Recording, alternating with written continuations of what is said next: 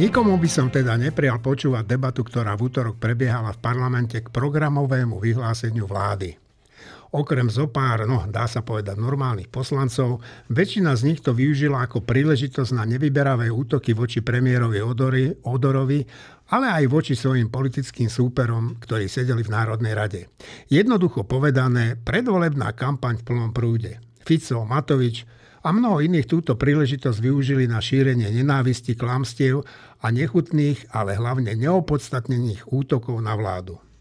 Rozprava tak naplno odhalila, koho si to Slováci v posledných voľbách zvolili a koho poslali do parlamentu. Teda nie je to veru pozbudzujúci pohľad. Ak si v najbližších voľbách zvolia občania hlavne takýchto politikov, takých politikov a tých politikov, ktorí sa v parlamente takto nechutne predvádzali, tak to s našou budúcnosťou nevyzerá dobre. Jediným pozitívnym zistením bolo to, ako na útoky reagoval premiér a niektorí ministri pokojne a hlavne racionálne. A dnes sú tu spolu so mnou Marina Galisová, Tomáš Zálešak, Martin Mojžič, Juraj Petrovič, Štefan Hríb. Počúvate podcast Týždeň s týždňom a ja sa volám Eugen Korda.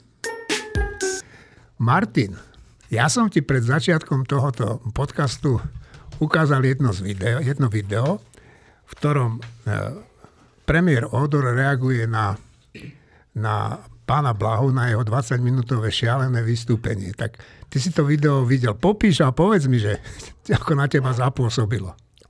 Uh, tak Ludový Dodor tam povie, že uh, bude teraz reagovať na všetky konštruktívne a na faktoch založené poznámky pána Blahu. Potom sa odmlčí na dve sekundy a povie ďakujem pekne. Uh, podľa mňa je to vynikajúca vec, ktorá nám strašne chýba a trochu ukazuje, že škoda, že Ludoodor nie je politik. To, čo nám chýba, čo tu Štefan spomínal už niekoľkokrát v tých podcastoch, sú rýchle, duchaplné reakcie na tie, na tie kraviny, ktoré rozprávajú ľudia ako Fico, Blaha, Matovič E, presne to, čo dosiahol Odor teraz je, že nerozpráva sa nikde o 20 minútach blahových rečí, rozpráva sa o tejto jednej reakcii.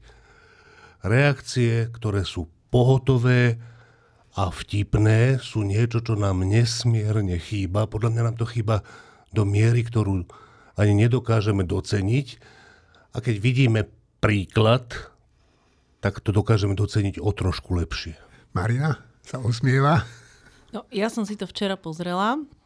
Super. Taký, že mic drop, že koniec. Veľmi dobre to bolo ale ešte k tomu parlamentu by som povedala, že to je taký prejav úmyselného alebo neúmyselného vytvárania chaosu, ale ktorý je strašne škodlivý. A ja som si spomenula, v 90. rokoch sme čítali takú knižku, že Jitro kouzelníku. Čo je sama o sebe aj Biblia niektorých konšpirátorov, ale v zásade úlohou tej knihy, ktorú napísali dvaja francúzski novinári, bolo poukázať na to, že rôzne motivácie mávajú v dejinách rôzne udalosti a aj rôzni politici. Napríklad tam bolo o mystickom spojení na nacizmu s rôznymi okultnými teóriami. A údajne sa ta, raz sa pýtali Hitlera, jeho pobočníci, že ako môže zároveň podporovať teóriu väčšného ľadu aj teóriu dutej zeme. Lebo on podporoval obidve, lebo to bolo obidve ako protiváha podľa neho tej takej židobolševickej alebo proste akože racionálnej západnej vedy. To už tedy odišiel Albert Einstein do Spojených štátov. No a Hitler povedal, že prečo by som ich nemohol podporať obe. No lebo oni si odporujú tie dve teórie. Aha, to je jedno. My nepotrebujeme poriadok. My potrebujeme hlavne chaos. To bola Hitlerová odpoveď. A ja si na to spomínam opakovane, lebo Putin nám tu vytvára presne toto podobné a naši niektorí politici spolupracujú úplne, že vedome podľa mňa na vytváraní chaosu a iní nevedome z vlastnej hlúposti alebo z cynizmu šíria ten chaos proste vyjadreniami, ktoré idú úplne proti rozumu. Takže čo z toho len to, že my fakt potrebujeme protiliek faktov, rozumu, normálneho úsudku a to je zatiaľ Ľudovit Odor a jeho vláda. Tomáš? No, keď už hovoríme o tej e, budúcnosti, tak by sme mali byť pripravení, že veľká časť tej mrskej lúzy, ktorá mení e, parlament celkom zámerne na e, cirkusanskú manéž, tam bude aj po voľbách, a to aj v prípade, že, že dojde k tomu lepšiemu scenáru, že Fico nezostaví vládu. A v každom prípade máme pred sebou obdobie, keď budeme musieť e, hrať e, veľmi dobre s veľmi zle, vydar, e, veľmi zle rozdanými kartami v každom prípade. Možno práve preto si spomínam, že zajtra máme výročie Waterloo. Konec? A ešte som niečo chcel, asi nespomínam. Nevadí, nevadí. Tak uh, Juraj. No mne tam utkvelo uh, v pamäti jedno Fico vyjadrenie, kedy vyhlásil, že nepodporí programové vyhlásenie, lebo hlavným šíriteľom dezinformácií sú mainstreamové médiá. Uh, ako teda niekto, kto sa považuje za mainstream v tomto smere, inak určite nie názorovo a tak ďalej, tak musím povedať, že to je teda pomerne uh, zvláštne vyjadrenie, slušne povedané. Ale je to hlavne o tom, že Fico má naklepkané to publikum, to znamená, on už nepotrebuje nič iné robiť, on už len potrebuje udržiavať tých svojich na tom, na tom miernom ohni a nejakým spôsobom možno naozaj bojovať o tie 1-2%, ktoré dokážu proste preklopiť tu, tie, tie ručičky tých váh jeho smerom. Takže mm, otázka je, čo s tým urobia ešte tie dva alebo tri či koľko mesiacov, to bude 3,5 mesiaca ešte vlády Ludovita Odora, lebo je vidieť, že Odor vie vrátiť, vrátiť úder, čo je veľmi dobré, vie ho vrátiť veľmi, veľmi trefne a veľmi presne a rýchlo, čo je tiež veľmi dobré. Ukázal to už, keď Ficovi poďakoval za zvolenie za viceguvernéra Národnej banky, keď prvýkrát Fico na ňo nakydal. Čiže môže to ukázať určitej časti e, voličov, že dá sa aj inak. Na druhej strane ja som veľmi opatrný, pretože toto ocení to publikum, ktoré ocení každého, poviem to tak, z toho nášho brehu toto nepresvedčí nikoho, kto je na tom druhom brehu. A u tých nerozhodnutých neviem, či proste tento spôsob uh, povedie k nejakej, nejakej zmene možno názoru. Možno skôr ten kľud, možno skôr to, čo sa tá vláda bude pokúšať za toho 3,5 mesiaca urobiť. Uh, čo ma tiež irituje významne v tomto smere je, je presne ten bohapustý populizmus hlasu, ktorý rozpráva o tom, že on zabezpečí K tomu sa dostaneme a tak ďalej. Proste, čiže už tá kampaň sa rozbehla a je, je taká typicky slovenská, primitívna, hrajúca na city. Štefán. Uh, no tak Ludo Odor je známy tzv. anglickým suchým humorom, tak hen to, bol taký, hen to bola jedna taká ukážka, podľa mňa naozaj vtipná. Uh, a pritom civilizovaná, že pritom to není, že urážka, to je len, že faktická reakcia v skutočnosti a to je úplne pekné. Eh, ale širšie, že eh, aby sme nezabudli, že úradnícka vláda alebo táto vláda dočasná do, do volieb e, mala pár a má iba pár mesiacov. E, je to dané ústavou, že potrebujeme úradnícku vládu, ak, ak riadna vláda zlyhá alebo padne alebo stratí dôveru. A, a, a hoci je to iba pár mesiacov do volieb, keďže si ctíme ústavu, ktorá hovorí, že za, za každých okolností to tak musí byť, aj keď sú to len 3 mesiace, tak vláda musí predložiť programy vyhlásenie, čo na prvý pohľad je také troška troška absurdné, že program je vyhlásenie na 3 mesiace, že čo to je, že čo, čo, čo za program urobíš na 3 mesiace. Ale keďže si ctíme ústavu, lebo sme ústavná republika, no tak aj Odorová vláda to programové vyhlásenie predložila. A teraz e, tá, tá, táto vláda a jej jednotliví členovia, viacerých z nich osobne poznám, napríklad ministra školstva Dana Butoru, e, to sú ľudia, ktorí vo svojich oblastiach všeličo dobré urobili konkrétne Dano Butora bol pri zakladaní a rozvíjaní takej siete súkromných škôl, základných a stredných, o ktorých ide sama chvála. A to, to je jeho život, proste to, toto robí. A a, a takých je tam viacero, ktorí v rôznych oblastiach niečo urobili. A teraz zobrali na seba tú ťarchu, že dobre, tak keďže, keďže politici zlyhali, tak my tých pár mesiacov to ponesieme, tú štafetu, lebo ústava to prikazuje, tak, tak e, dotie, dovedieme Slovensko do predčasných volieb toto samotné je prejav úplne že dobrej vôle ľudí. Že, čo, čo je úplne na Slovensku, že cenná vec, že existuje dobrá vôľa ľudí v prospech celku. My sme tu tak zvyknutí, že všetci myslia na seba, že hovoria, že ide nám o ľudí, o pomoc ľuďom, o neviem čo, akože politici, ale, ale vieme zo skúseností za 30 rokov, že potom v skutočnosti myslia na seba, keď sú zvolení. Ja mám taký pocit, že táto úradnícka vláda je taká, taká svetlá výnimka, že, že e, že mnohí z, nej, z jej členov, ja všetkých nepoznám, čiže neviem, ale mnohých z jej členov, ktorých poznám, e, si myslím, že ich motivácia je naozaj takáto, že, že dobre, tak pomôcť tejto krajine v ťažkej chvíli. A za takúto motiváciu byť terčom úplne, že urážok a, a vulgarizmov a, a toho, že že Ludo, jeden z poslancov opozičných povedal, že Ludo Odor je Maďar, to čo má byť? No tak akože, akože čo to má byť? Je, je, je to... Povedal fašista, tam čo čakáš? No to ide o to, ale že Ale toto to- povie verejne, že uh, Ludo Odor je občan Slovenskej republiky rovnako ako dotyčný poslanec. Majú rovnaké práva a povinnosti. A ako si jeden človek dovolí inému človeku vyčítať to, aké je národnosti? No tak už len takéto útoky sú absurdné. Ďalšie útoky sú absurdné, že, že Igor Matovič povie, že nepodporí tú vládu, lebo ona není za 500 eur pre každého voliča ktorý sa do, dostaví k voľbám. A čo však tá, to je jeho nápad, to nie je nápad tejto vlády. Prečo by mala vláda jednotlivé nápady jednotlivých poslancov realizovať? Čo to je, že podmienovať sebou celok? To je, to je, tak, to je akože egoizmus v úplne, že v kryštalickej podobe, že keď nebude podľa mňa nejaká jednotlivosť, tak celok nebude. tak to je že hrozné.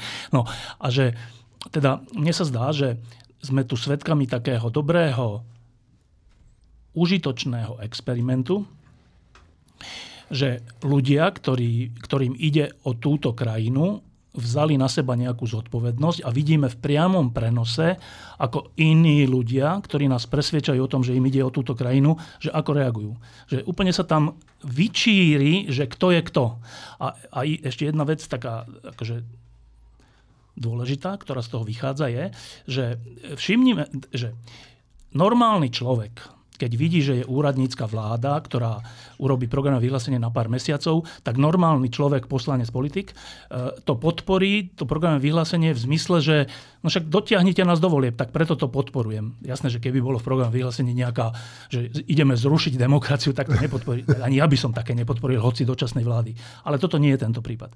A, a a viackrát sme tu povedali, že kto sú vlastne voliteľné strany. A mne sa zdá, že sa to vlastne na takýchto veciach normálne že vyčíruje. Áno. Že programové vyhlásenie tejto vlády podporí SAS, progresívne Slovensko a keby bolo KDH vo, vo, v, v parlamente, tak možno aj ono. To neviem. Neviem, čo hovor... Nevšimol som si, čo KDH hovorí o programovom vyhlásení, keďže ono o, tom, o ňom nebude hlasovať. Ale minimálne PS a SAS budú hlasovať za a ešte aj demokrati budú hlasovať za, ak, si, ak som si to teda dobre všimol. To znamená, že na takýchto triviálnych veciach, úplne že triviálnych, že, že kto je prajný a kto je neprajný, kto je, kto je zlovoľný a kto, je, kto má dobrú vôľu niečo urobiť, tak, tak aj na, na hlasovaní o programovom vyhlásení vlády sa nám ukáže všetkým, ktorí hľadáme, koho budeme voliť, že kto je voliteľný. A to je podľa mňa veľmi užitočná vec. Juraj? A potom Martin. No, ja síce môžem s tebou aj súhlasiť s tou poslednou vecou. Na druhej strane si myslím, že je úplne legitímne, ak by aj slušná opozícia nehlasovala za, za programové vyhlásenie vlády, lebo to tak je, to je súčasť parlamentnej demokracie a to je zase to, čo si hovoril minule alebo predminule, že môže sa, áno, kľudne, keby povedali, že nepodporíme to, lebo nesúhlasíme v poriadku, úplne iná vec sú tie primitívne útoky. Totiž to, ako sa to odmietnutie deje, je oveľa horšie ako to, že niekto nebude hlasovať za, za program vyhlásenie vlády. Je dobré možno spomenúť to, čo si hovoríte, že je to teda ústavná povinnosť. Napriek tomu tá vláda, a to treba oceniť, napísala programové vyhlásenie, ktoré nie je pro forma. Ono má reálny obsah, ktorý dokonca, pokiaľ by sa niektoré aspoň veci z neho podarilo e, uskutočniť, tak môžu posunúť Slovensko aj za toho 3,5 mesiaca dopredu, lebo sú tam veci ako, sú tam fakt dôležité veci. Ako adresná pomoc, čo sa napríklad vôbec nerobí. Je tam, sú, je tam dôraz na verejné financie, to znamená snaha skonsolidovať, nejakým spôsobom vrátiť do hry útvar e, hodnoty pre peniaze, ktorý sa títo poslanci pokúšajú že úplne vyšachovať, najmä sme rodina a ďalší. Takisto dôraz na vzdelávanie, aspoň pripraviť nejaké kroky, aby tá budúca vláda možno narazila na niečo, čo sa jej možno nedopatrením podarí schváliť. Takisto nemocnice. Konečne niekto povedal na rovinu, to, čo Heger tu pol roka zavádzal proste verejno, že áno, áno, rásochy sa postavia a potom, že no, tak bol to dobrý plán, ale tak niekedy plány nevídu. To je akože strašná hamba. Hej. A tu sa jasne povedalo, nie, rásochy sa z toho nepostavia, lebo sa to nedá stihnúť, postavíme Martin, myslím, a Košice, hotovo, bodka, alebo zahájime ten projekt, Bystricu, pardon. E, A takisto, čo ma veľmi zaujalo, potešilo, že dôraz na to, že sa má pracovať na základe dát a že Slovensko, na Slovensku nemáme tie dáta, čiže v prvom rade tá vláda tiež má snahu zariadiť, aby ten štát vôbec mal tie dáta, na základe ktorých sa bude schopný kompetentne rozhodovať, lebo dnes letíme naslepo. Martin?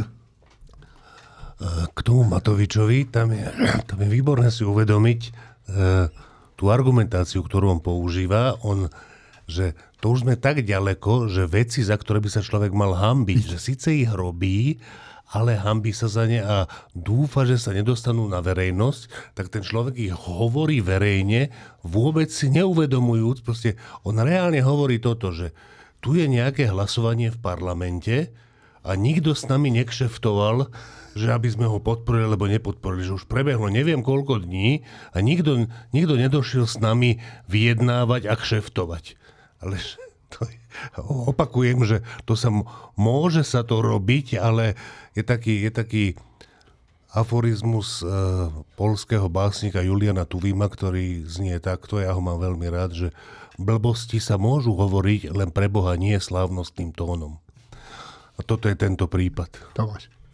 No, e, tie útoky voči vláde, voči konkrétnym ľuďom vo vláde, podobne ako aj tie útoky voči prezidentke a podobne, ono by, sa, by sme to nemali chápať len ako útoky voči konkrétnym osobám. Ono je to súčasť kampane, ktorá systematicky vyvoláva nedôveru voči zastupiteľským inštitúciám a to v dobe, keď už to má v spoločnosti istú živnú pôdu, pretože no, vzhľadom na to, čo sa, čo sa udialo za, posledné, za poslednú dekádu.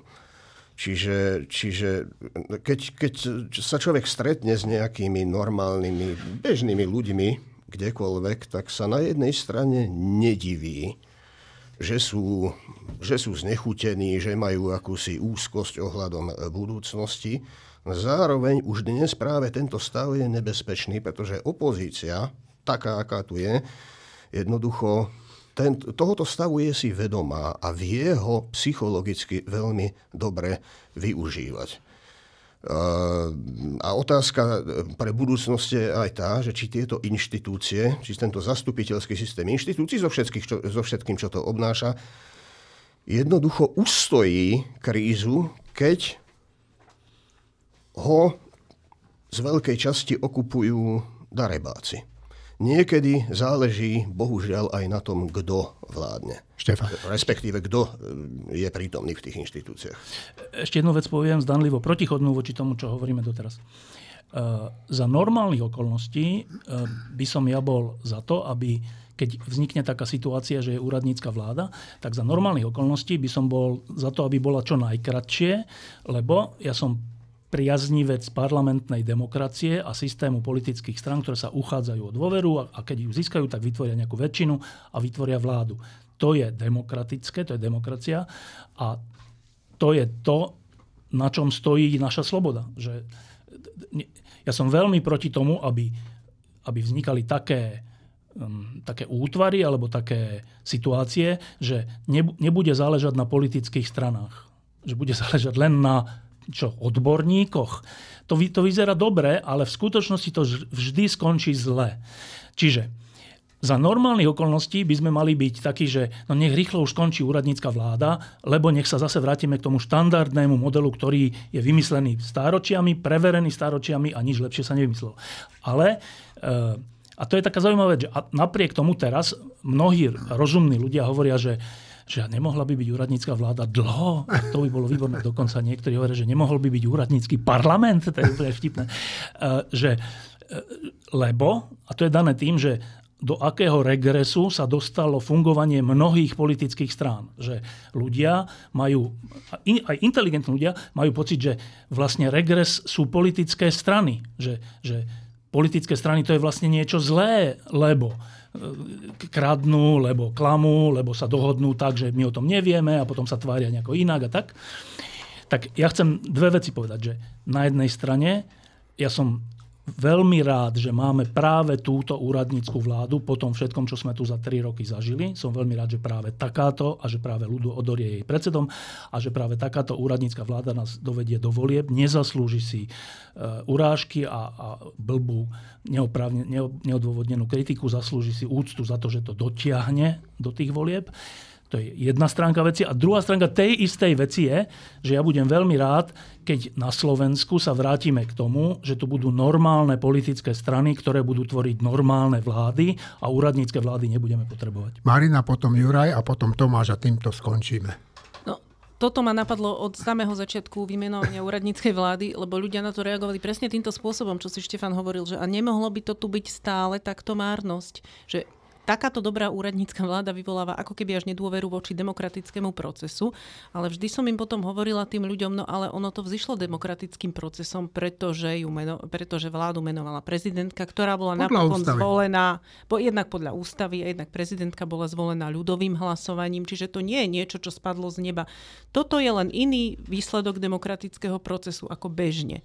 A druhá vec, ešte by som povedala, že nie každé civilizované vystupovanie, aby sme si nemýlili, je dobrá vec. Lebo napríklad Peter Pellegrini vystupuje veľmi civilizovane, keď povie, že Veď v poriadku, programové vyhlásenie je fajn, ani vo vláde mi žiadne mená neprekážajú a tak ďalej. A potom jedným duchom, dychom dodá, ale ja to nepodporím. Jasné. Ja som mal len krátku poznámku, že my sme mali aj úradnícky parlament a to bolo hneď v roku 89-90, kedy boli mnohí poslanci aj federálne boli kooptovaní v podstate akože tými novovzniknutými politickými stranami. Ale inak samozrejme, že to nie je dobrý inštitút a napríklad skúsenosti aj z Českej republiky hovoria o tom, že úradnícka vláda keď je príliš dlho, tak dokáže deštruovať politické prostredie. A dobre by bolo, keby si ale povedal, čo to ten kooptovaný poslanec vlastne je, lebo podľa mňa to veľa ľudí nevie, lebo už sa s tým slovom nestretávajú celé roky. To je také, že my, ktorí sme tuto svedčí o našom veku, že my všetci sme zažili 89. Eh, a zažili sme to, že my sme tu mali taký, že federálny parlament, československý a potom slovenský parlament a český parlament, Českú národnú radu, Slovenskú národnú radu.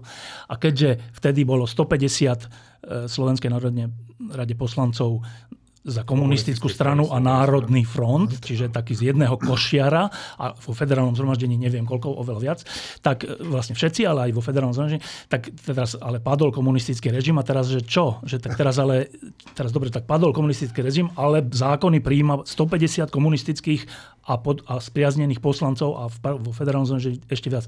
Tak sa vymyslela taká procedúra, že a, a nazvali sme si to, že kooptovanie, čo dnešným ľudia vôbec nevedia, že aké kooptovanie. To je procedúra, že ak si dobre teda pamätám, že proste niektorí tí komunistickí poslanci sa vzdali mandátu a na ich miesta teraz neviem, či mimo ústavy alebo v súlade s ústavou, neviem presne, ako to, aký, aká bola tá procedúra. Zákony, no, tak proste sa, bola taká dohoda medzi občianským fórom a verejnosťou proti násiliu, to boli tie sily, ktoré povalili komunizmus a komunistickou stranou a komunistami, že dobre, tak kým budú slobodné voľby, tak časť tých komunistických poslancov proste odíde z parlamentu a na ich miesta si dosadte vy svojich nominantov. A to sa nazvalo, že kooptácia. No a ja by som len k tomu dodal, že taká kooptácia by nebola zlá aj teraz, ale to nie je reálne. No, otázka je, kto by kooptoval. Áno, no, to je to riziko. A kto by sa vzdal. No, áno, ten, ten problém, ktorého sme sa dotkli, je síce širší než len problém politických strán, ale pokiaľ ide o samotné politické strany, tak ako sme si my, ja teraz neviem, že či už vzhľadom na náš vek, tež, e, zvykli o nich uvažovať, ako sme si ich zvykli vnímať, ako sme si vznikli vnímať o politické, ten systém politických strán, ktoré možno trochu ľahko myselne nazývame štandardným, tak politické strany sú v dejinách zastupiteľských systémov pomerne mladá záležitosť. E, keď si zoberieme také tie politické systémy veľmi staré, ktoré sa vyvíjali skoro ako zastupiteľské, postupne, povedzme Británia a tak ďalej, tak to, čo sú dnes politické strany, to boli kedysi len ne, nejasne vyhranené a neoficiálne frakcie, než sa z toho vyvinuli, než si vývoj vynútil, vývoj politický, vznik politických strán ako súč, inštitucionalizovaný súčasný systému. My dnes sme v situácii, keď z rôznych komplikovaných dôvodov sa ten stranický systém rozpadá. A to, čo sa nazývalo stranickým systémom, je zrazu späť ako keby do frakcionárstva. Ako keby sme sa prepadávali do dôb, keď e, hovoriť o frakcionárstve bolo hanlivé. To bola nadávka. Prečo to tak bolo, to, to, to stojí za preskúmanie. Faktom ale je, že Budeme zrejme s týmto problémom e, zápasiť aj ďalej a dúfam, že nie v radikálne väčšej miere, než je tomu dnes. Len na vysvetlenie pre mladších ľudí, e, kedy si to bolo v západných demokraciách, v slobodných krajinách tak, pred 30-50 rokmi, že, a do istej miery to v niektorých štátoch stále tak je, že politická strana bola masová záležitosť, že, ja neviem, že nemeckí sociálni demokrati, to bolo, že 100 tisíce, ak nie milióny ľudí boli v tej strane a rozhodovali potom o svojom predsedovi a ten rozhodoval a tak ďalej. E, toto sa postupne rozdroli, rozdroluje a v na, u nás na Slovensku do tej extrémnej miery, že my za politickú stranu už nazývame aj zo skupenie 5 ľudí, 20 ľudí, 70 ľudí, kdežto kedysi by to bol, by to bol vtip, že, ale tak prečo, hovorí, prečo čo, čo si to použil za termín, že politická strana, však to je 30 ľudí, to není politická strana. Ale dnes my sme v situácii, že, že je to takto. Čiže to je ďalšia asi úloha, neviem, alebo výzva, že aby politické strany prestali byť one-man show, teda nejakým združením jedného človeka alebo 20 ľudí, a aby sme sa vrátili k tomu, že to bude širšie zoskupenie, ktoré re- reflektuje záujmy množstva občanov. A túto sobotu, poslednú sobotu som strávil v Púchove na sneme strany hlas. Musím povedať, že to bolo skutočne veľkolepo pripravené predvolebné divadlo. Presne v takom štýle, v akom sa na verejnosti v tých najlepších časoch prezentovali Mečiarovo HZDS a neskôr Ficov smer. Pelegrini z pódia burcoval do útoku. Vraj idú vyhrať voľby. Respektíve chcú vyhrať voľby. OK. Na tlačovej konferencii sa síce v mnohom dištancoval od Roberta Fica, prihlásil sa k podpore Ukrajiny, nášmu členstvu v NATO aj v Európskej únii, ale to, čo hovorilo o našej ekonomike a fungovaní sociálneho systému, tak to bol populizmus toho najhrubšieho zrna. Sľuboval nesplniteľné. No a moja otázka na vás, moji kolegovia, e, majú ísť normálne strany, teda ak ešte nejaké normálne strany máme, do koalície s hlasom? Juraj. Jednoduchá odpovede nemajú. Tá zložitejšia odpoveď je, že možno budú musieť. Len preto, aby skutočne nedošlo k tomu, že, že tu vznikne vláda, ktorá Slovensko bude ťahať na východ smerom ani nie k Maďarsku, ale skôr k Bielorusku. To je ten problém, že e, skutočne sme v situácii, kedy tie demokratické strany, keď ich tak nazveme, e, asi nebudú mať na výber. A ten populizmus je zúfali. Ja som už raz spomenul a musím povedať, že vždy znovu, keď vidím tie billboardy, tak mi to trošku mierne veľmi, ale predsa len dvíha krvný tlak, lebo ja si hovorím, že to sme skutočne všetci tak hlúpi, že naskočíme na tieto blbé sprostosti, ktoré niekto vypisuje po billboardoch, že my zabezpečíme nízke ceny potravín a my, neviem, proste zabezpečíme nízke ceny elektriny. Ako to sú to kom- komunistické poručíme vietru deštie proti tomu, že to komunisti môžu zhandrifajčiť oproti tomu, čo títo ne, ne, ľudia ne, počkaj, počkaj, ale Pele... tvrdia, že, že, že oni dokážu urobiť. Ale Pelegrini má traktor. Čiže Pelegrini možno, že vie vyrobiť že potravy. No, tak ja... U seba zemiaky, na poli pred celé Dobre, okay. Dvorový predaj tam je Beriem späť, v tom prípade predaj z dvora je dokonca myslím, že bez daní, že to, tomu bude vyhovovať, že teda to konečne vysvetlí ten byt na tom Cukermandli, ktorý dodnes nevysvetlil, že ako na ňo nabral peniaze napríklad. Hej, tak možno to bolo tým predajom z dvora nakoniec, že týmto získal.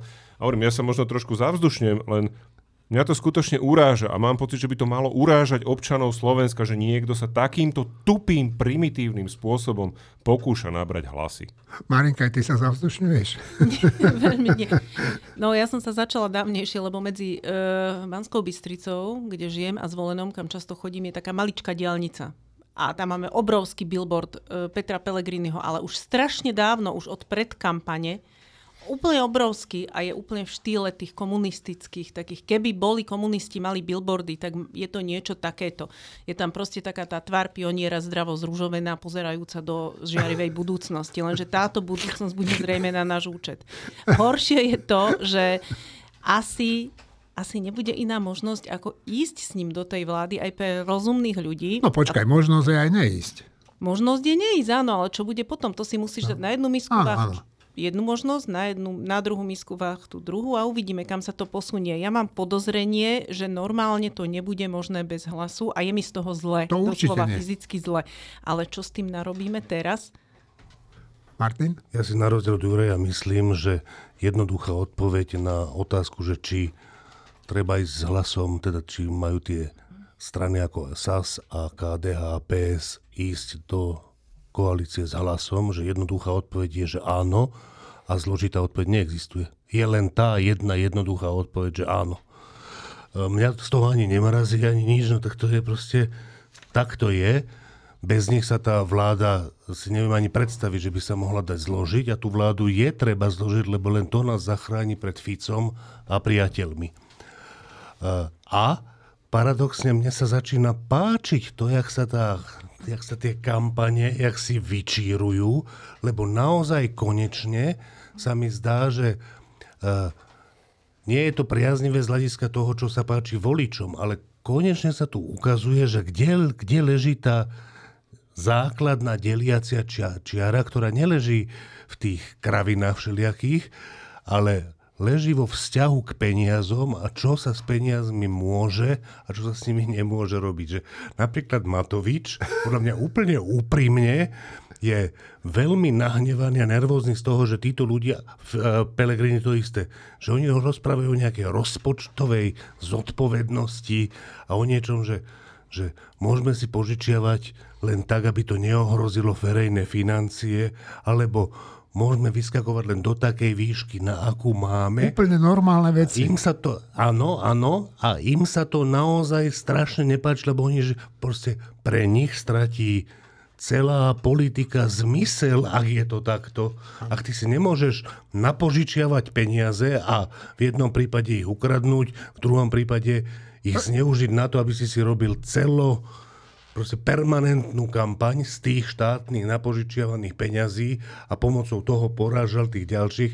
Čiže oni majú reálne k peniazom, verejným peniazom, spoločným peniazom absolútne odlišný vzťah a to je konečne nejaké zrozumiteľné meritko, že na jednej strane máš takéto strany ako Matovič, Pellegrini, on je, jak sa volá tá strana, čo má tie... Smer.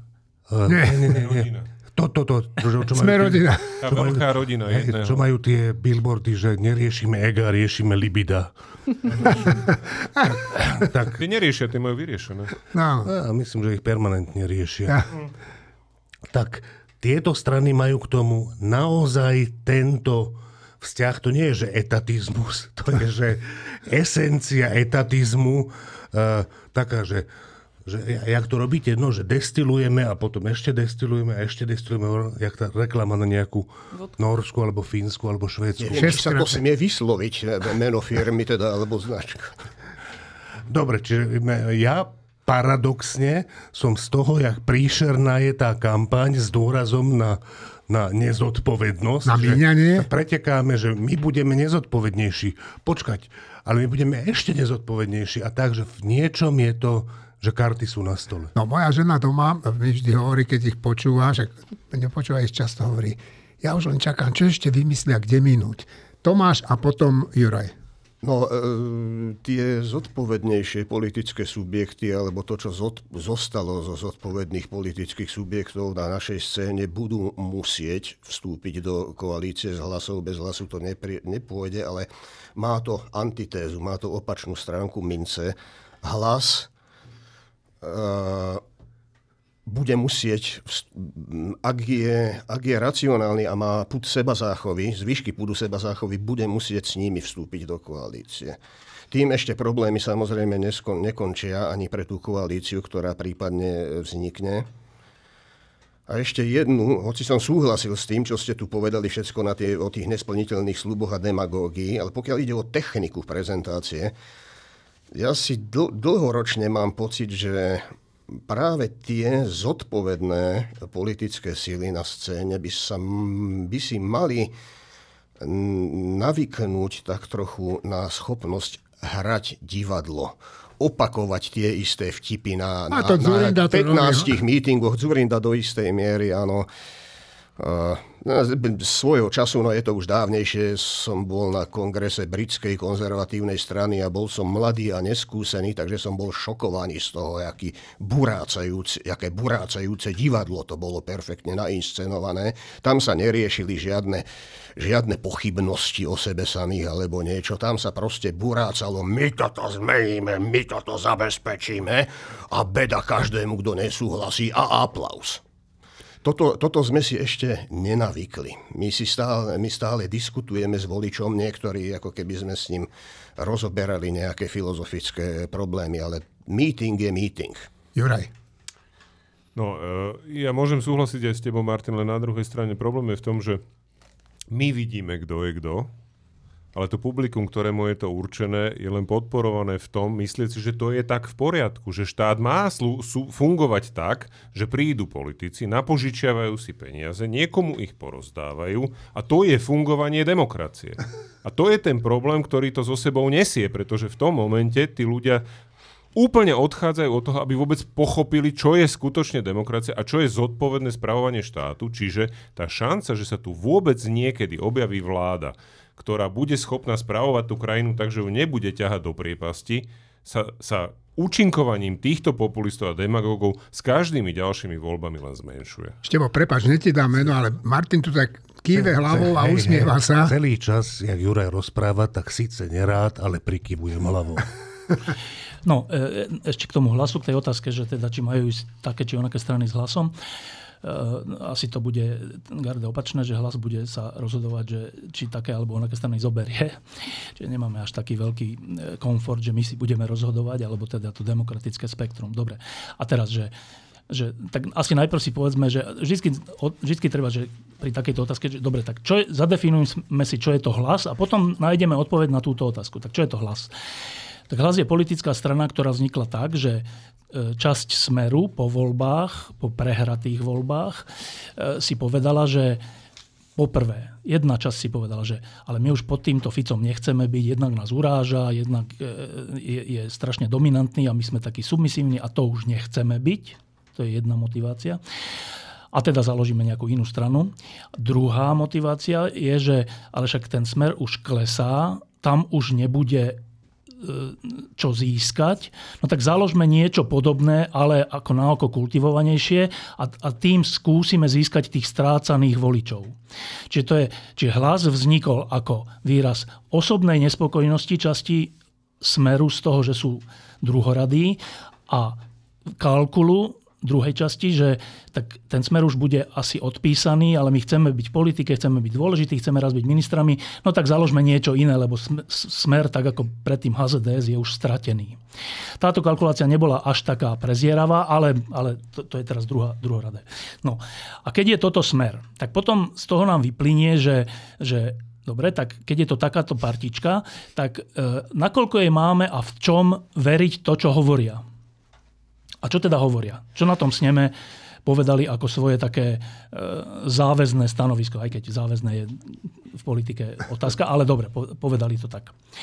Tak čo oceňujem je, že, že hádam prvýkrát za svoju existenciu povedali tak, tak jasnejším spôsobom, že sú za pomoc Ukrajine vrátane vojenskej. Áno. To nie je také ľahké povedať v ich prostredí a v ich voličskom nejakom, e, nejakej úrovni.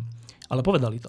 Po druhé, povedali, že je nespochybniteľné a nesmie byť spochybnené budúcimi partnermi v koalícii e, naše členstvo v EÚ a v NATO. Nahlas toto povedali.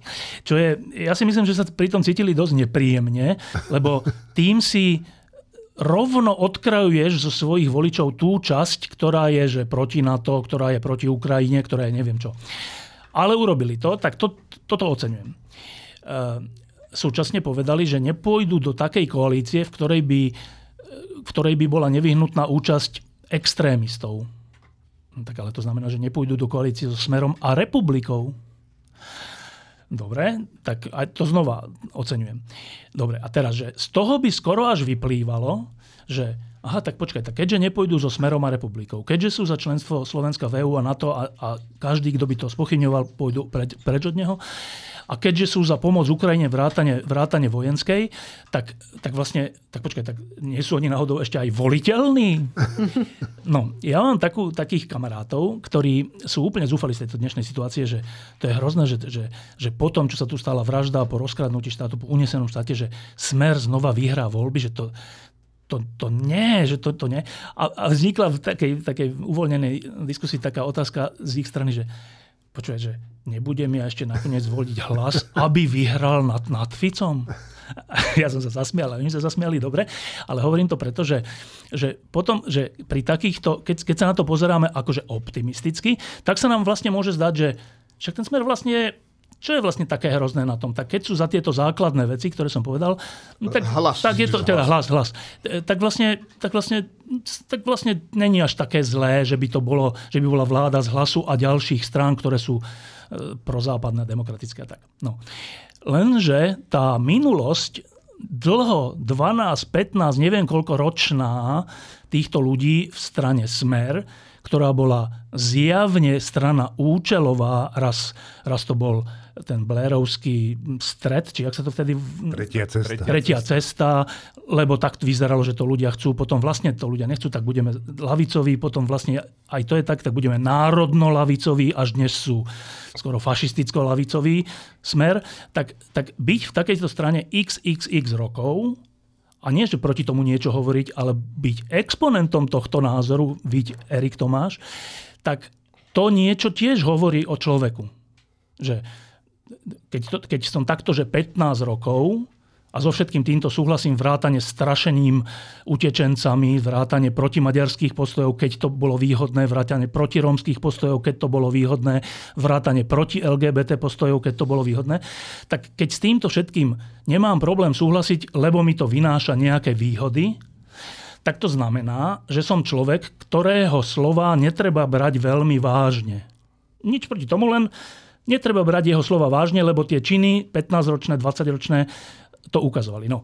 A to hovorím preto, že na jednej strane oceňujem tie, tie, tie výroky a to uznesenie, alebo ako sa to volá, z toho snemu, lebo prvýkrát bol, bol teda hlasu, prvýkrát bol hlas, neviem či nútený, ale minimálne ochotný, eh, povedať jasné áno Ukrajine a jasné áno EÚ a NATO. To není maličkosť.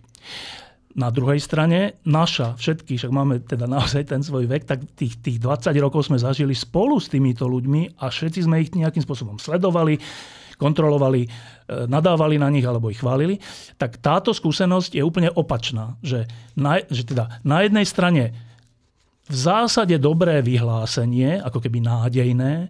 Na druhej strane toto nádejné vyhlásenie je garantované ľuďmi, ktorí nič negarantujú. No a teraz, a teraz to je tá posledná veta, že no a dobre, a teda s takouto stranou treba alebo netreba, aby po voľbách vznikla vláda s touto stranou a demokratickými stranami, hoci teda naozaj, že demokratické strany sú teda ktoré, ale dobre, že toto dajme bokom.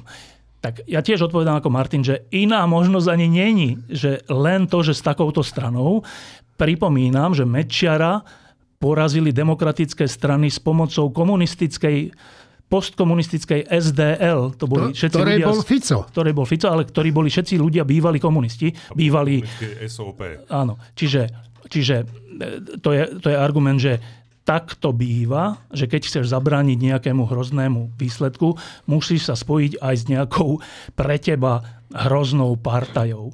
Ne, ešte jedna, ale negat, jeden taký, jedna zákruta, ktorá to ale zhoršuje je, že vtedy to SDL bola tá menšia strana, kdežto teraz to budú musieť tie, zdráham sa povedať, že lepšie, ale povedzme, že neviem, no. Ani neviem, ako mám nazvať tie... Dobre, tie voliteľné strany to budú musieť podstúpiť s dominantnou stranou.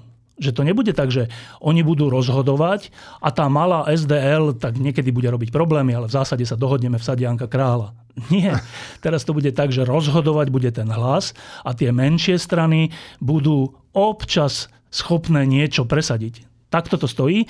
Napriek tomu hovorím, že iná šanca nie je. A prečo si spomenul Sadianka Krála? Lebo tam sa vždycky eh, Zurinda s Migašom, to bol predseda SDL, dohodli, že jak to teda urobí. Prechádzali dve hodiny a potom... Martin a potom ja.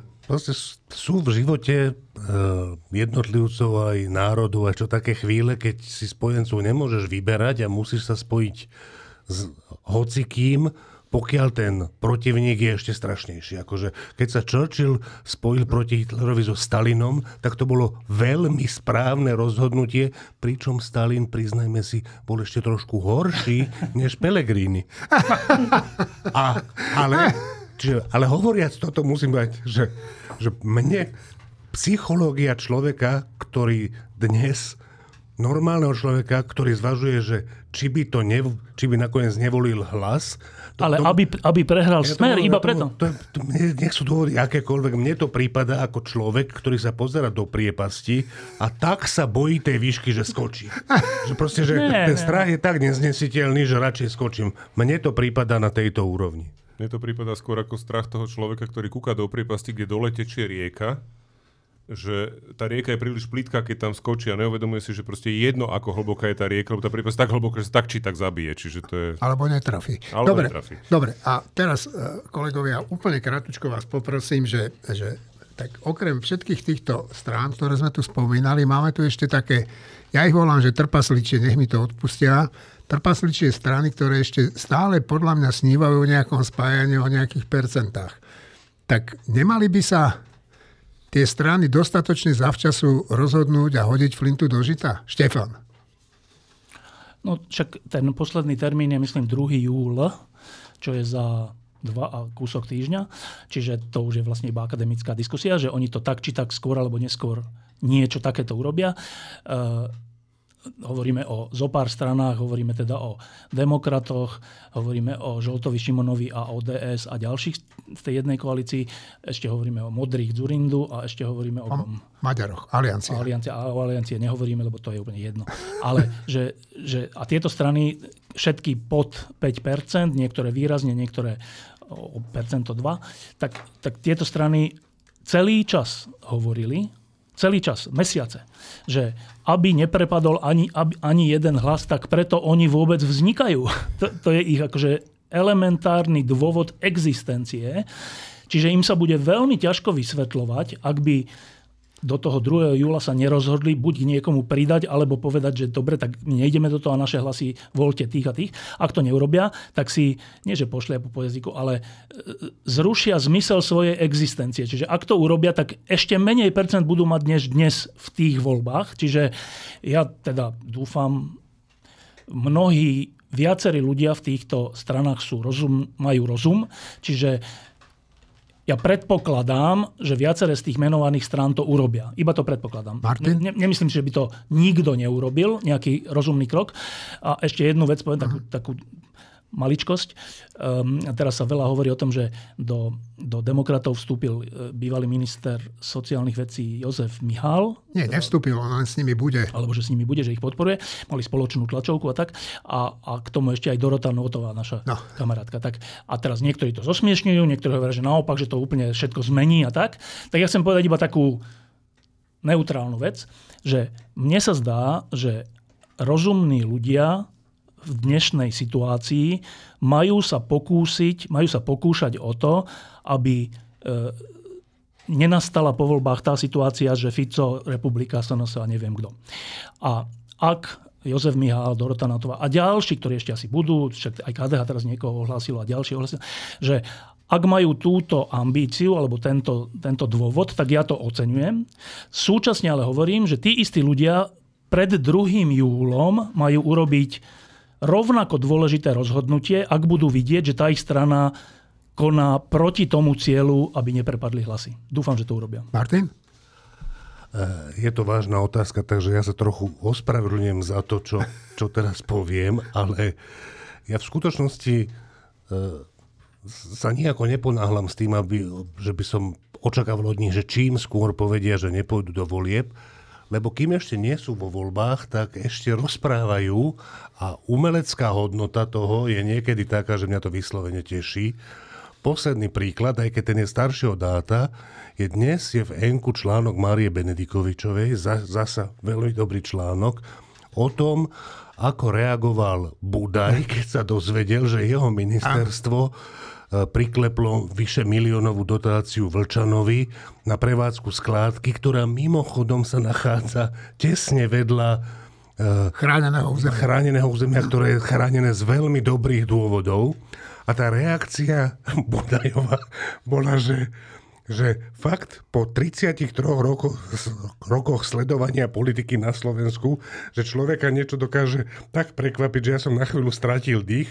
Budaj navrhol takéto riešenie, že Vlčan nech tam ostane Kde? No, e, ako vláde. minister, aby nepadla vláda, nech si nevezm, nech tú dotáciu vráti, no keď ju nevráti, tak nič, ale on, Budaj, by išiel na detektor lži, čím by dokázal, že on osobne s tým nemá nič spoločné. A toto, toto je no. u nejakého, že os, takzvaného ostrielaného politika návrh na riešenie takéto krízy.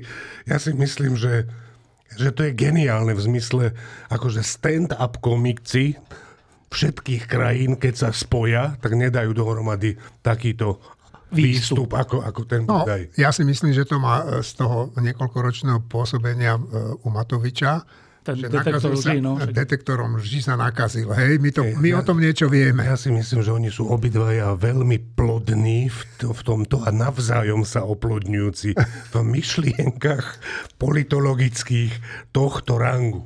Tomáš, a skončíme to pokiaľ e, tie, tie subjekty, ktoré nebudú jasne nad čiarou zvoliteľnosti, tak e, myslím si, že by bolo rozumné, keby to urobili. To, o čom hovoríme. Ide o to, aby to bolo čo najúčinnejšie. Myslím si, preto, aby to bolo účinné, to netreba ponáhľať za každú cenu a aby to bolo účinné, možno bude dobré, myslím si, a to aj urobia, explicitne označiť odporúčaný subjekt, ktorý majú ich voliči voliť. Alebo ktorý by mali Vieš, jak to bude? To bude tak, jak vyzerá cyklistický šprint.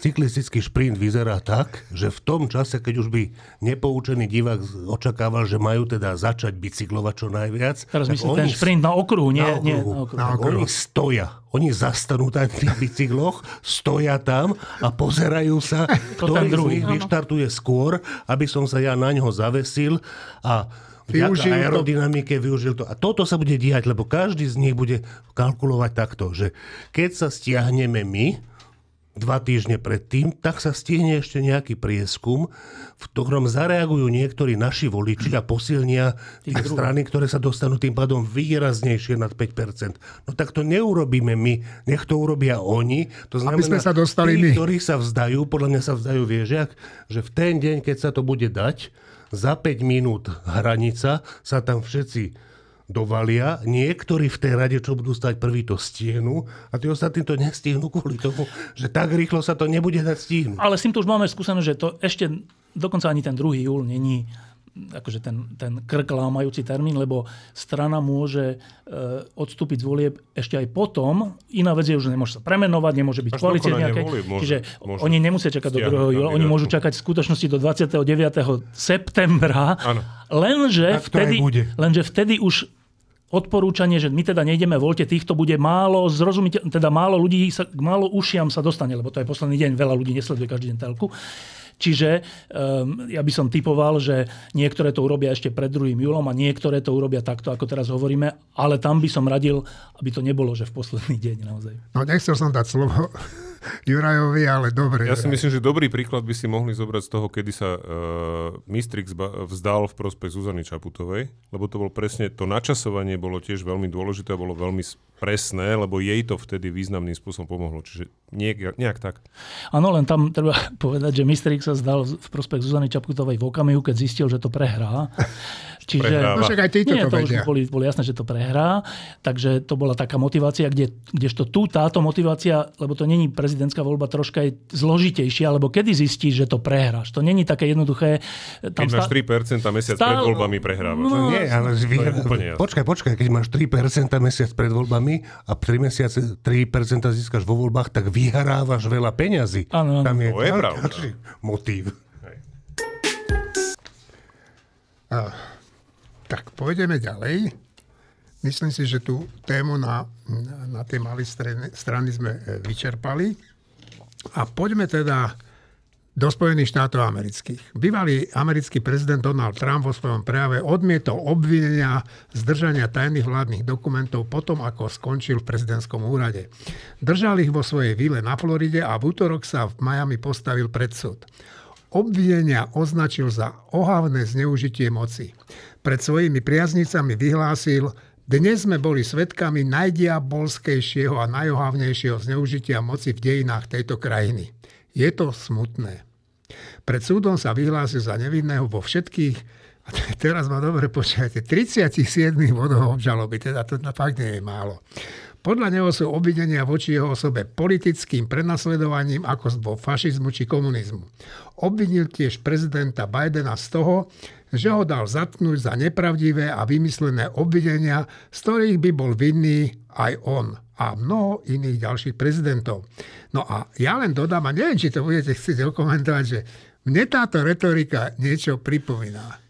Štefan. Ja to okomentujem takto, že v novom týždni, ktorý vyjde teraz v piatok, e, presne o tomto píše Tomáš Klvania aj s detailami, že v čom je to iné ako to predošlé obvinenie v tom, o, tom jeho sídle Mardel Malo. áno, tak, že toto je totiž to federálne obvinenie, nie, nie štát, jednotlivého štátu a je oveľa vážnejšie a dôležitejšie, ale asi tieto detaily, keď niekto chce vedieť, ako je to naozaj, tak v novom týždni Tomáš Klvania to celé vysvetľuje. Marina. No je to úplne podstatné, ale mne tá retorika pripomína Štefana Harabina, už s prepáčením. A to už teda, e, akože Trump už mal veľa takých, že na dne, na dne, na dne, stále nižšie. Ale toto už je fakt Harabinovčina, to už je ešte aj pod Trumpovú úroveň. Pretože on naozaj tie veci robil dlhodobo, ktoré neboli vôbec v poriadku. A toto je len vyvrcholenie. Ja si nemyslím, že sú to vykonštruované obvinenia. Akože toto je človek, ktorý vyzýval ľudí, v podstate implicitne vyzval ľudí, aby vzali útokom Capital. Takže to takto sa nespráva normálny človek. Ak sa s tým vyrovná americká justícia úplne transparentne a úplne v súlade so zákonmi americkými, tak to bude strašne super a bude to strašne dobrý precedens do budúcna. A to, čo on hovorí o Bidenovi a o nejakých tajných dokumentoch, čo utajovaných, čo mal u seba aj Biden, nejako neplánovanie alebo nad rámec, veď aj to sa môže riešiť. Nech sa páči. Rieši. A aký rieši. problém? Martin? Eh, keď sa človek verejne vyjadruje, ktokoľvek, novinár, politik, bežný človek, mm, musí nájsť nejakú hranicu medzi úprimnosťou a medzi tým, čo sa dá povedať. A čo sa týka prezidenta Trumpa, u mňa sa tá hranica posúva už tak, že ja o ňom verejne nemôžem povedať nič bez toho, aby som urobil, že strašné násilie na svojej úprimnosti. Konec. Ty už teraz si mi pripomenul nášho premiéra Odora. Trošku. Tomáš. Nepochybne tá retorika pripomína všeličo temné, vrátane Harabína.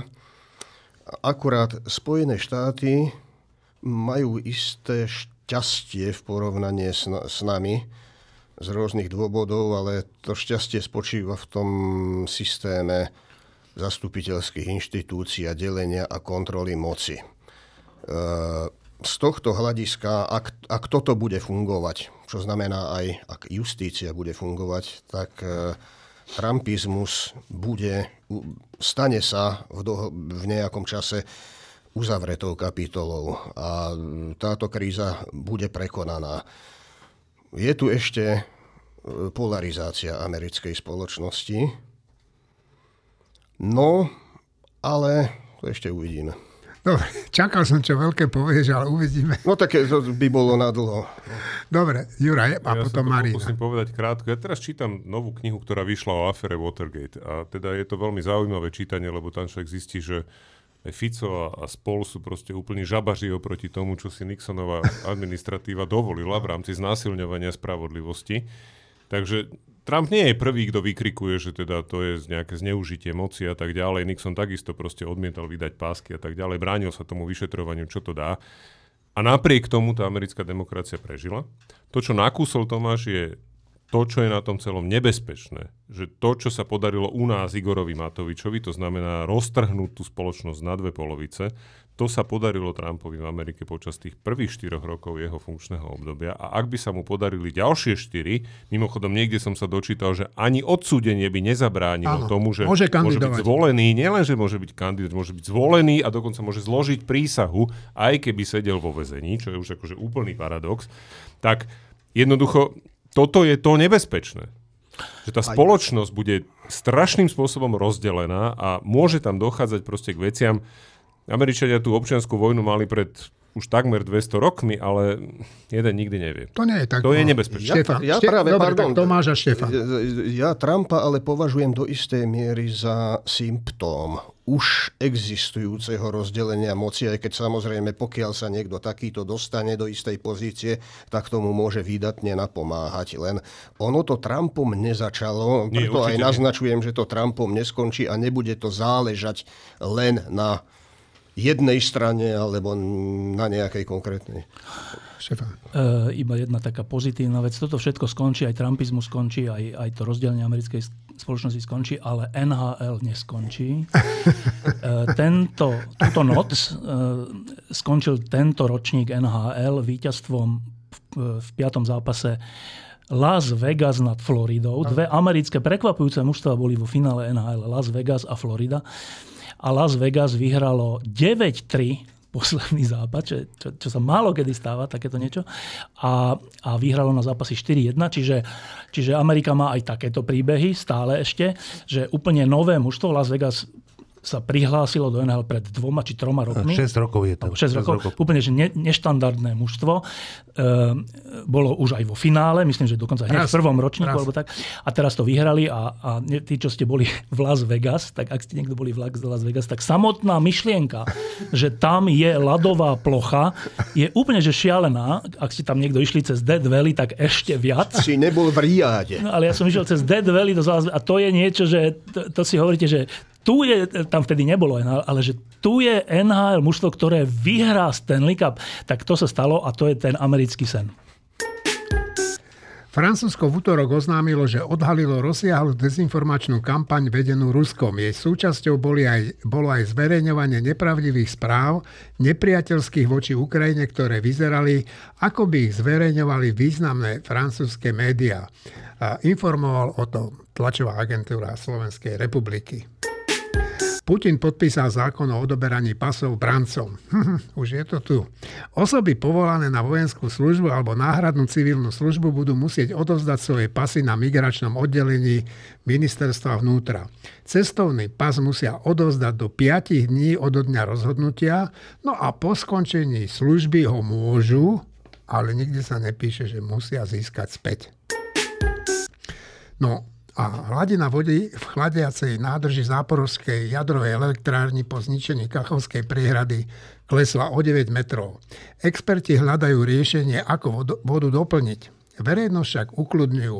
Prevádzka elektrárne je utlmená a tak by voda na chladenie mohla vydržať celý rok. Štefan.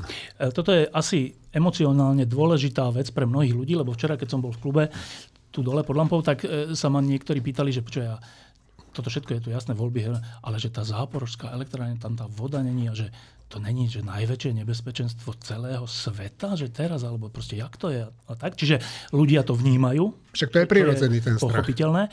A, a teda e, Martin, Juraj, e, ja sa chcem iba poradiť teraz, že ja som im hovoril, že to není také nebezpečné a hovoril som im, hovoril som im to z toho dôvodu, že jednak tej vody je tam stále dosť, tí, tí samotní experti hovoria, že je tam aj na rok alebo na koľko tej vody, ale bez ohľadu na to, že aj keby voda klesala, teda na chladenie, tak ja som hovoril, že ale veď tí, tí experti, e, keď tie tyče vyťahnú alebo naopak e, dajú dnu tak, aby tá reakcia pre, prebiehala čo najmenej, tak keď viem dopredu, že nebude dostatok vody alebo niečo sa bude diať, tak viem urobiť také opatrenia súd v tej jadrovej elektrárni, že aj keby tá voda v úvodzovkách došla, tak nenastane to, čo v Černobyle. Toto som hovoril. Neviem, či som hovoril správne. Martin, správne som hovoril? Uh, ja musím sa priznať, že tým konkrétnym technickým parametrom uh, tej elektrárne som to nejako neštudoval, ma to Ale nezaujímalo.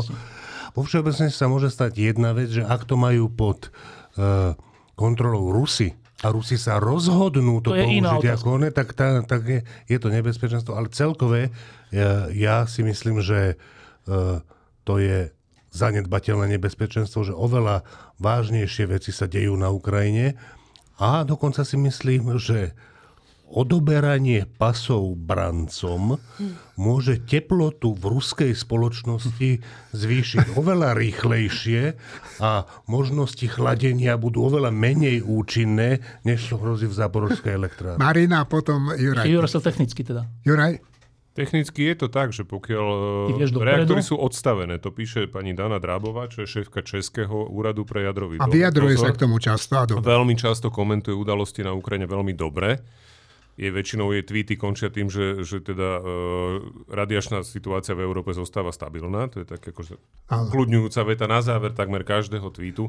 A ona presne píše o tom, že teda chladenie je zatiaľ zabezpečené a, a nemalo by dôjsť, ak niekto umyselne teda nezačne, samozrejme to, čo hovorí Martin, sa pokúšať vlastne vytvoriť špinavú bombu z tej elektrárne, tak by nemalo dôjsť nejakým... Dobre, ale ja sa ťa spýtam ešte, teda okrem tej elektrárne, neviem, či je to tak, ale mne sa zdá, že som čítal, že musia chladiť aj to úložisko toho materiálu. Áno. A tam nejde nejaké tyče vyťahnuť. To sa musí chladiť jednoducho, však tam sú desiatky tón možno toho tam materiálu. Tam hrozí skôr lokálna uh, kontaminácia, pretože keby sa to úložisko vôd. nechladilo, tak sa začnú taviť tie schránky, v ktorých je ten odpad uložený. Mm. Hej? Lebo to vyvíja pomerne veľké teplo. Ktorý ale nevybuchne. Ale... Nie, to nemôže vybuchnúť. Tá, ani jadrová elektrárne nemôže vybuchnúť, pretože ten obsah toho uránu v tých palivových tyčiach je tak nízky, že tam nevznikne to nadkritické množstvo, ktoré je potrebné pre jadrový výbuch. Čiže toto nehrozí, že jadrový výbuch. Keď hovoríme o špinavej bombe, hovoríme o tom, že to, čo sa stalo povedzme aj vo Fukushime, aj v Černobyle, že vybuchne vodík, povedzme, ktorý vznikne v reaktore a vyniesie von radioaktívny materiál, Áno. prach. Hej? Áno. Ja na druhej strane si myslím, že ak by Rusi toto spravili, to tak aj na riskujú, nie, jednak to, to, to, to Rusov nebude trápiť, kedy ich zaujímali nejakí ich občania, hej, alebo nejakí Bielorusi, to im môže byť úplne jedno ale myslím si, že riskujú a myslím si, že po diplomatických kanáloch im bolo jasne povedané, že to bude považované za rovnaký útok, ako keby použili taktickú jadrovú zbraň na Ukrajine a bude to dôvod na to, aby na to napochodovalo na Ukrajinu. Čiže myslím si, že toto neurobia. Úplne súhlasím. Ja som čakal, že budeš dlhšie hovoriť, takže Marina? No, e, Martin hovoril o tom odoberaní pasov brancom, že to je, áno, to sú tri také povzbudivé body ohľadom vývoja v Rusku a vôbec celej vojny, ktoré sa mi podarilo nazbierať za tento týždeň. Prvé je to odoberanie pasov brancom, lebo to je jasný signál, že Vladimír Putin vie, alebo teda Šojgu vie, že tí ľudia sa do tej armády nehrnú, ako ináč hovoria aj mnohí ruskí opozičníci. No, utekajú pred ňou. Že utekajú a že jednoducho treba zabezpečiť, aby ten človek, ktorému čo i len je odoslaný ten povolávací rozkaz, aby bol odobraný aj pás, aby nemohol ujsť. To je prvá vec. Druhá vec, povzbudivá je, sú tie klasické vyhrážky s ničením celého sveta, ktoré vyslovuje Putin, už to vyslovil aj Medvedev, že už zase teraz začínajú tie hysterické prejavy, že my vás všetkých akože zničíme jadrovým útokom. Tak to robia Rusi vždy, keď jasne sa im deje to, čo sa im nepáči, čiže prehrávajú. A keď si to dáme čo i len do kontrastu s Putinovými vyjadreniami, že Ukrajinci trpia neviem aké straty a toto hento im Rusi zle robia, tak nie, evidentne sa horšie deje Rusom. A tretia povzbudivá vec je, že na západe sú teraz celkom vážne úvahy z nepokojivého charakteru, že čo s tým Ruskom do keľu, keď Potom. to Rusko prehrá. Ale pred rokom sa ľudia nebáli toho, že čo bude s Ruskom, keď Rusko prehrá, či to nebude ešte nebezpečné. Pred rokom sa všetci báli, že Rusko vyhrá. Dobre, e, ja som, mňa čo sa spotešilo, že som, že som dnes e, čítal niekde, alebo počul, už neviem, že e, Putin vyhlásil, že nevylučuje opäť ten útok na Kiev. To, čo robí Putin, teraz nie útok na Kiev, ale toto odoberanie pasov a iné podobné praktiky, ktoré, takéto uťahovanie šroubov, to je autentická tvár jeho režimu. To je prejavovanie toho, čo je jeho režim v skutočnosti a tam padajú masky, pretože skôr než Putin a jeho režim vliezli do vojny, v ktorej im pôvodný plán nevyšiel a skôr než zabrdli do toho ukrajinského bahna, tak mohli ešte predstierať u ľahkoverných, vytvárať ilúziu u, ľahkoverných ľudí, aj politických reprezentácií, že, že a predsa len možno sa s nimi dá robiť biznis. E, ale toto je skutočná tvár režimu a Rusko už, už nie je posttotalitný systém, už, je to, už sa to vracia do, do plnohodnotne totalitného zriadenia. No ja by som len rád... Ešte som niečo k tým nič potom. Dobre, rád dodal, že v Nemecku teraz Nemci prijímajú novú doktrínu obrannú a tam je Rusko e, vykreslené ako najväčší problém, najväčší nepriateľ. Inak mám ešte, pardon, no. to som chcel, tá odpoveď, že čo dočerta s tým Ruskom, keď prehrá. E, e, odpoveď je jednoduchá. Niekomu môže znieť škaredo, ale nie je až tak škareda. Studená vojna. Studená vojna, aj tá minulá studená vojna, ktorá predbežne v Európe skončila po tom, čo Gorbačov uvoľnil stavidlá, tak e, studená vojna nie je prehra mieru. to je alternatívny spôsob v, dobe nukleárnych zbraní, ako viesť konflikt bez toho, aby došlo k celosvetovej frontálnej, globálnej konfrontácii s nasadením príslušných Dobre, dobre, takto. Musím to rozdeliť, lebo viacerí sa hlásite. Števo, teba nechám, nechceš už, dobre? Nie, dobre. Tak, Martin a Marino skončíme. Ja by som upokojil poslucháčov, ktorí prípadne sú znervóznila tá myšlienka novej studenej vojny, tak možno je to celé tak, že to odoberanie pasov je proste prostriedok na zvýšenie vnútorného cestovného ruchu v sovietskom v Rusku. Proste ľudia nebudú môcť cestovať von, tak budú cestovať na po Kamčatku. sovietskom zväze. Od niekiaľ na Kamčatku, z Kamčatky inde. Ale aj tam len s povolením. No práve, že práve, že Vnútri môžeš teraz, Myslíš, že teraz už, keď sa odoberú tie pasy, ja si myslím, sloboda. že sa zvýši ten cestovný ruch aj bez povolenia. Marina? Možno, že sa zvýši tak, že ich budú vyvážať, vieš, do tých gulegov a to bude ten cestovný ruch. Ale to by bolo veľmi smutné. Ja len chcem povedať, že to, čo si povedal, Tomáš, 100% podpisujem, ale ja si myslím, že v tomto zmysle sa studená vojna zo strany Ruska skoro nikdy neskončila. Tam bolo možno 10-15 rokov pauzy z ich strany. Len teraz my na západe uznávame, že prebieha a naskakujeme na to. A myslím si, že áno, studená vojna v zásade môže znamenať mier, keď je dostatočná odstrašujúca sila na oboch stranách.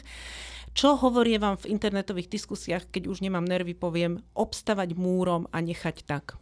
Dobre, a poďme k záveru. Štefan. Tak e, záver je vždy venovaný tomu, že čo sme pripravili pre, pre ľudí, ktorí nás počúvajú v tlačenom vydaní týždňa, ktoré vyjde teraz v piatok.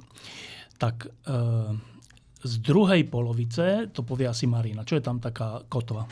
V druhej polovici bude dobrý rozhovor o jazze. To by si vlastne mohol povedať ty, lebo ty si ho robil. Okrem toho? Okrem toho, okrem toho tam bude Fú, bude tam parádna esej Tomáša o politike a mieste človeka v prírode, čo znie tak akože trošku nekoherentne, ale je to úplne že super vyargumentované.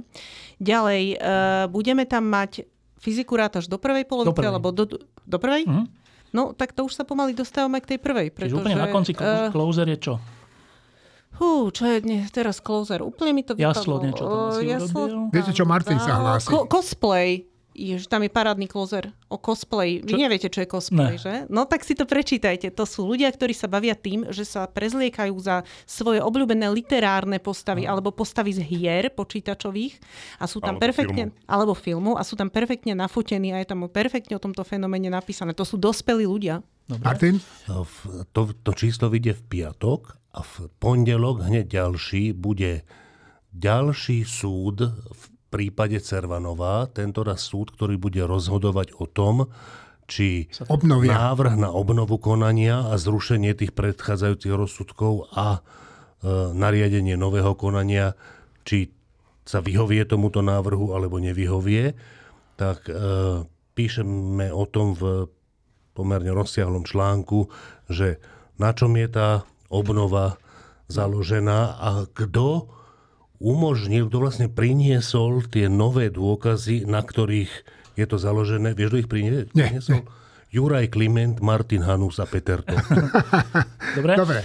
E, Tá, tá jazzová, alebo tá hudobná stránka v druhej polovici je, je naplnená takým trojrozhorom, ktorý sme urobili s, Mart- s Martinom Valihorom a s Petrom Lipom. E, A urobili sme to preto, že práve začíname taký spoločný projekt.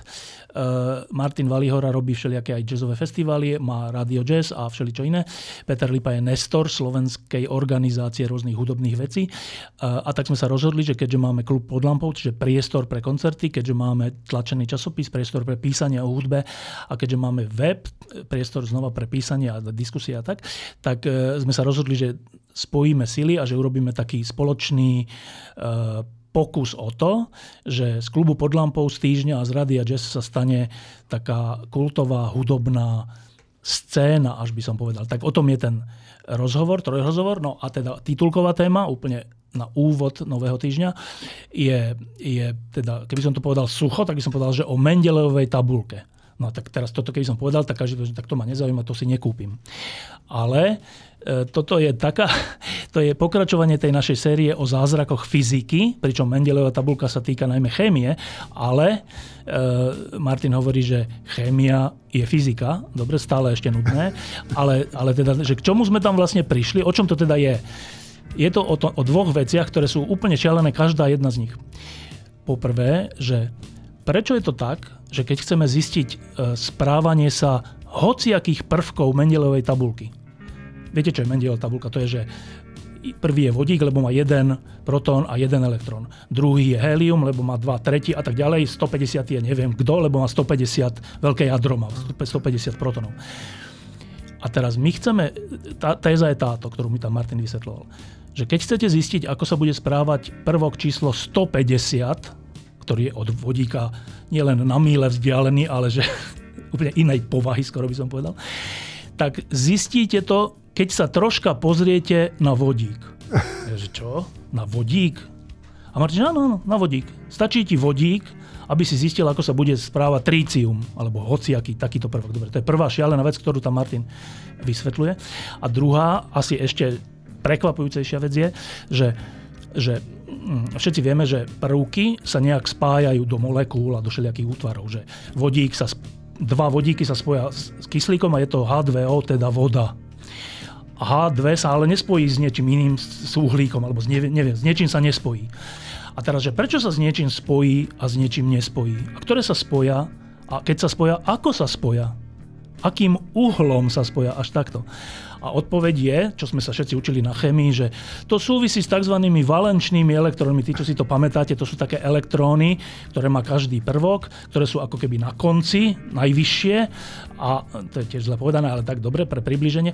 A ten najvyšší elektrón, teda valenčný a iný, iného prvku najvyšší elektrón niečo spolu urobia a buď si porozumejú, alebo neporozumejú.